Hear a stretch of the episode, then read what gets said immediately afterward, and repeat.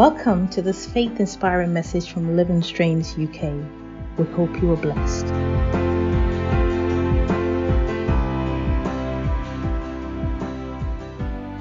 How can we receive the prophetic word? We have looked at the principles in the previous episodes, and in today's episode, we dive into the final ingredients with which we can receive the prophetic word. Ladies and gentlemen, in the previous three episodes, we have looked at the principle of your worship. We have also then considered the principle of your word, that is, your word of agreement to what it is that God has spoken in your life. And then finally, we also looked at your work, that is, your physical action to ensuring that what it is that God has spoken, you are able to see its realization in your life. In fact, I love that one, and we have received some good feedback from listeners. And it is really, uh, you know, satisfying and a blessing for us to know that the word is blessing you. You would also realize that when it comes to your work, uh, we did see in what it is that the Lord said, or the Bible said, I should say, where in the case of Issachar, when Jacob declared prophecies over his children in Genesis chapter 49, we see that he said over Issachar in verse 14 and 15, he says, Issachar is a strong donkey lying down between the sheepfolds. When he saw that a resting place was good and that the land was pleasant, he bowed his shoulder to bear burdens and became a slave at forced labor. Isn't it interesting? Issachar has got potential as a strong donkey but he saw himself now lying down between the sheepfolds. He saw that the resting place was good and the land was pleasant. Issachar saw, you know, rest. He saw comfort around him and he just laid down doing nothing. By the time he bowed his shoulders to bear the burden, the Bible said he became a slave at forced labor. And so, if we don't arise to put our feet to action in fulfillment of what it is that God has spoken concerning our lives, we are likely to become slaves of our own, uh, you know, our own omissions, so to say. Jesus said in John chapter 5 and the verse number 17, My Father worketh hitherto, and I work. So my Father in heaven is working, he's constantly at work, and I too I must work. And so, if the Lord did work, you and I can emulate our Lord Jesus and also work hard. There is no substitute for hard work. Now, in the, you know the case of Issachar lying down between the sheepfolds, as we did explain earlier on, Reuben did the same thing. You know, in Judges chapter five and the verse number sixteen, it is actually an expression of laziness in Hebrew. It's a Hebraism, uh, which is lying down between the sheepfolds. Deborah and Barak called for war, and they were indecisive. Reuben was indecisive. The Bible says in Judges chapter 5 and the verse number 16 that why abodest thou among the sheepfolds to hear the bleatings of the sheep? For the divisions of Reuben there were great searchings of heart. So they lay in, in among the sheepfolds, being they were lazying about, they were indecisive when there was a battle cry, and Reuben lazily stood behind. Ah, you and I must not stand behind. We must arise and put our feet to battle because we are involved in a spiritual warfare as Christians, as the Bible teaches. Now, look at the next principle today. Remember, we've looked at your worship. When you receive the prophetic word, you you go into worship. Number two, we've looked at your word of agreement. When you receive the prophetic word, you must verbalize your agreement with it, as we did see in the life of Mary. Mary says, Let it be done unto me according to thy word. And we also saw various other scriptures in support of this. And number three, when you receive the prophetic word, you must put your work in place. That is, you must put your feet into action. That is, your work must be activated, so to say. And so, your worship, your word, and your work. Let's look at the fourth W today, the final principle in how you and I can receive the prophetic word. It is your warfare. Your warfare. That is the fourth W. Now let's look at it in uh, First Timothy chapter 1 and the verse number 18. Paul says to Timothy that this command I entrust to you, Timothy, my son, in accordance with the prophecies previously made concerning you, that by them you might fight the good fight. That by them you fight the good fight. That is your warfare. Ladies and gentlemen, Paul says to Timothy over here, there is a prophecy declared concerning your life. There is a prophetic word hanging over your life. To see its fulfillment, my son Timothy, you need to arise and fight for it. You need to arise and go into spiritual warfare. You need to arise and fight. And so it is important that we understand as Christians that there is a devil that doesn't want to see the fulfillment of God's word in our lives. There is an enemy out there that seeks to steal away what it is that God has spoken concerning our lives. There is a devil that seeks to destroy God's, God's purposes and God's counsel concerning your life there is an enemy of your soul that seeks to kill what it is that God has for you. And so, Timothy, you need to arise and fight the good fight. Arise and fight the good fight of faith. And so you and I have been challenged by the word today. In fact, Jesus said in John chapter 10 and the verse number 10 that the enemy comes to steal, to kill, and to destroy. I have come that you may have life and that you may have that life more abundantly. Oh, how beautiful, how what a blessing, how glorious that is. And he says, the enemy comes to steal, to kill, and to destroy. The enemy of your soul wants to destroy God's word concerning your life. The enemy of your soul wants to steal your prophetic word from you.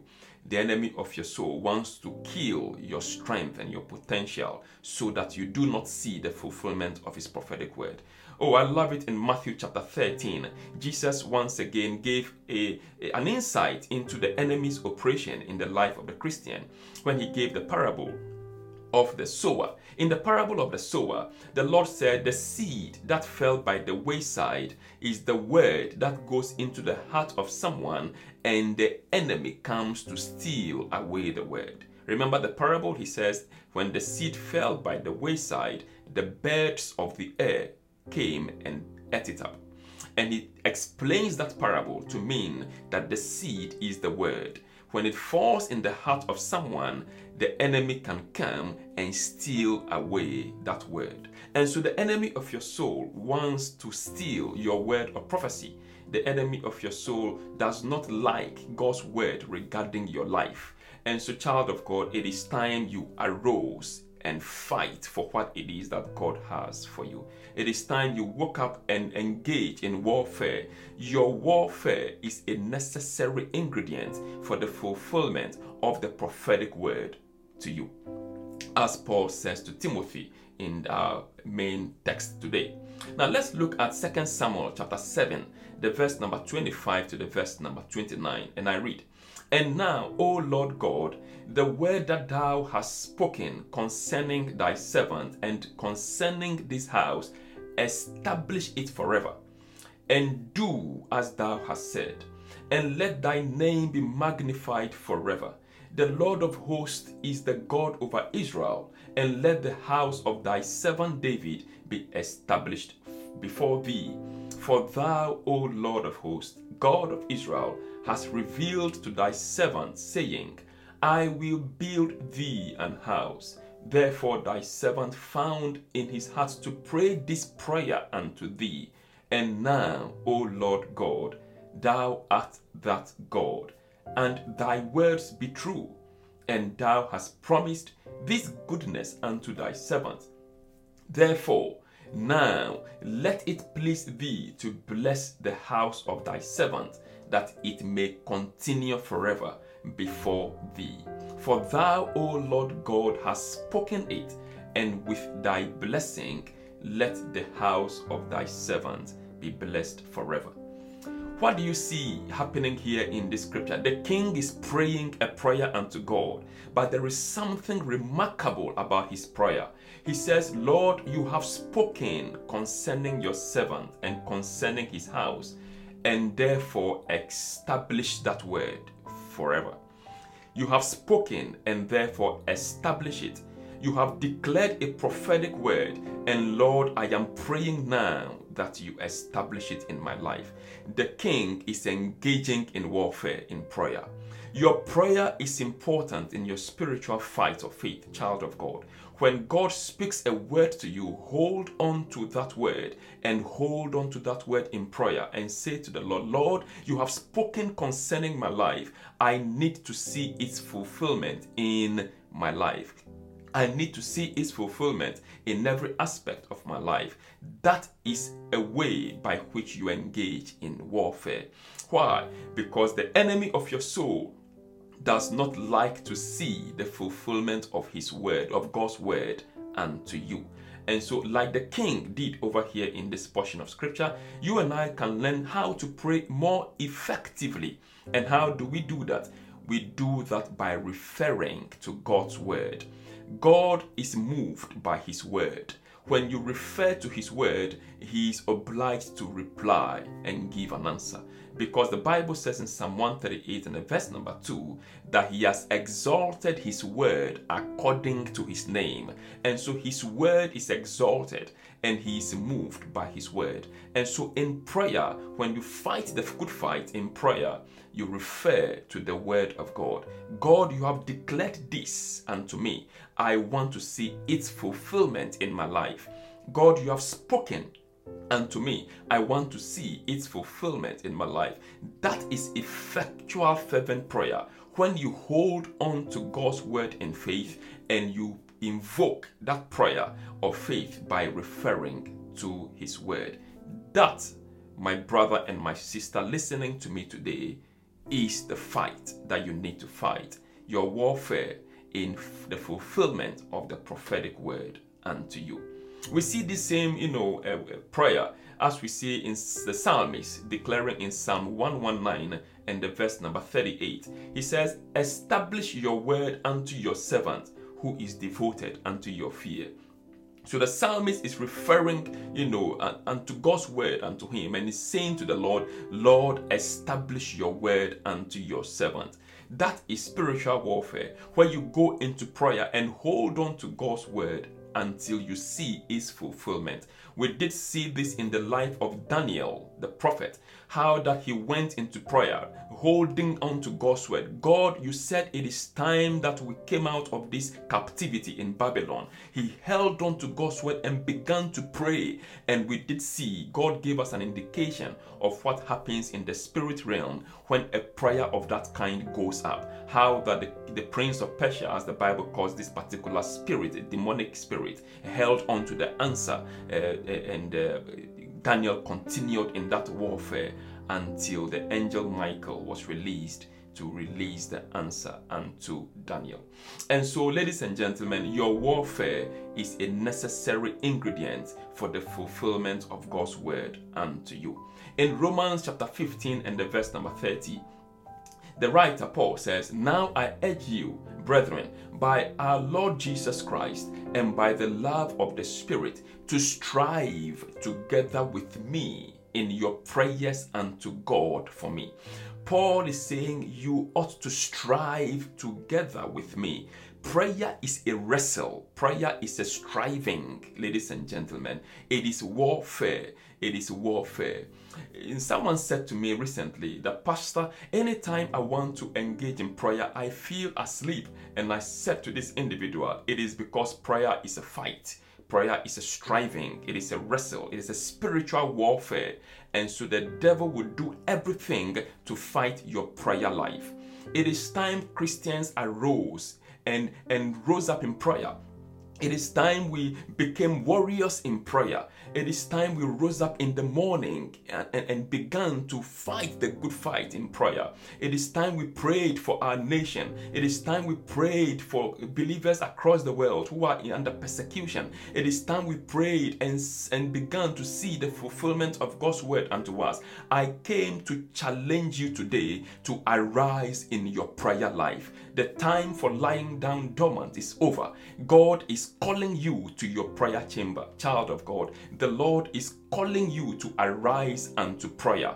That is your warfare. If you want to see the fulfillment of His word in His church, you need to arise in prayer, child of God. Look at what is happening in the world today. You and I have a responsibility. We are here as the salt of the earth, we are here as the light of the world, and we ought to arise to a place of prayer and intercession so we can see the fulfillment of God's word unto us. Finally, you recall Elijah the prophet. Elijah had just given a prophecy you know, unto Israel. He said there would be no rain, and there wasn't rain for three and a half years. Then he declared there would be rain. And in First Kings chapter 18 and the verse number 41 to 46, we actually saw how that after Elijah had brought down fire from heaven and there was, you know, a mighty revival in the land, the Bible said Elijah took himself into a posture of prayer. He knelt down and placed his head in between his knees to pray for rain. He had just given a prophecy of rain, but Elijah needed to ensure that the fight was won. So Elijah went on his knees in prayer until the cloud appeared like the hand of a man, and he began to pray until we saw rain come upon Israel after so many years of drought. Ladies and gentlemen, has God spoken to you? Yes, He has. His revealed word is His prophetic word unto you. To see His promises fulfilled, you ought to go on your knees and strive in prayer. Like Elijah did, you also ought to do the same so we can see the fulfillment of His prophetic word. Friends, you are blessed. Your warfare is your necessary tool for fulfilling God's prophetic word to you. The Lord bless and keep you. If you are listening to me for the very first time today, oh, may I challenge you to join in this fight of faith. But before you do so, you need Jesus as your Lord and Savior. He is the master, He is the leader of His army, and you ought to have Him as Lord and Savior. To receive Jesus, please pray this prayer after me Dear Lord, I recognize I am a sinner. I cannot save myself. Forgive me my sin. I believe you sent Jesus, your Son, to die for my sin, and that you raised him up on the third day, so that when I trust in Jesus, I also rise into newness of life. From today, I declare that Jesus is my Savior and Lord. I no longer belong to the world, I belong to you. Thank you, Lord, for saving me. In Jesus' name, Amen.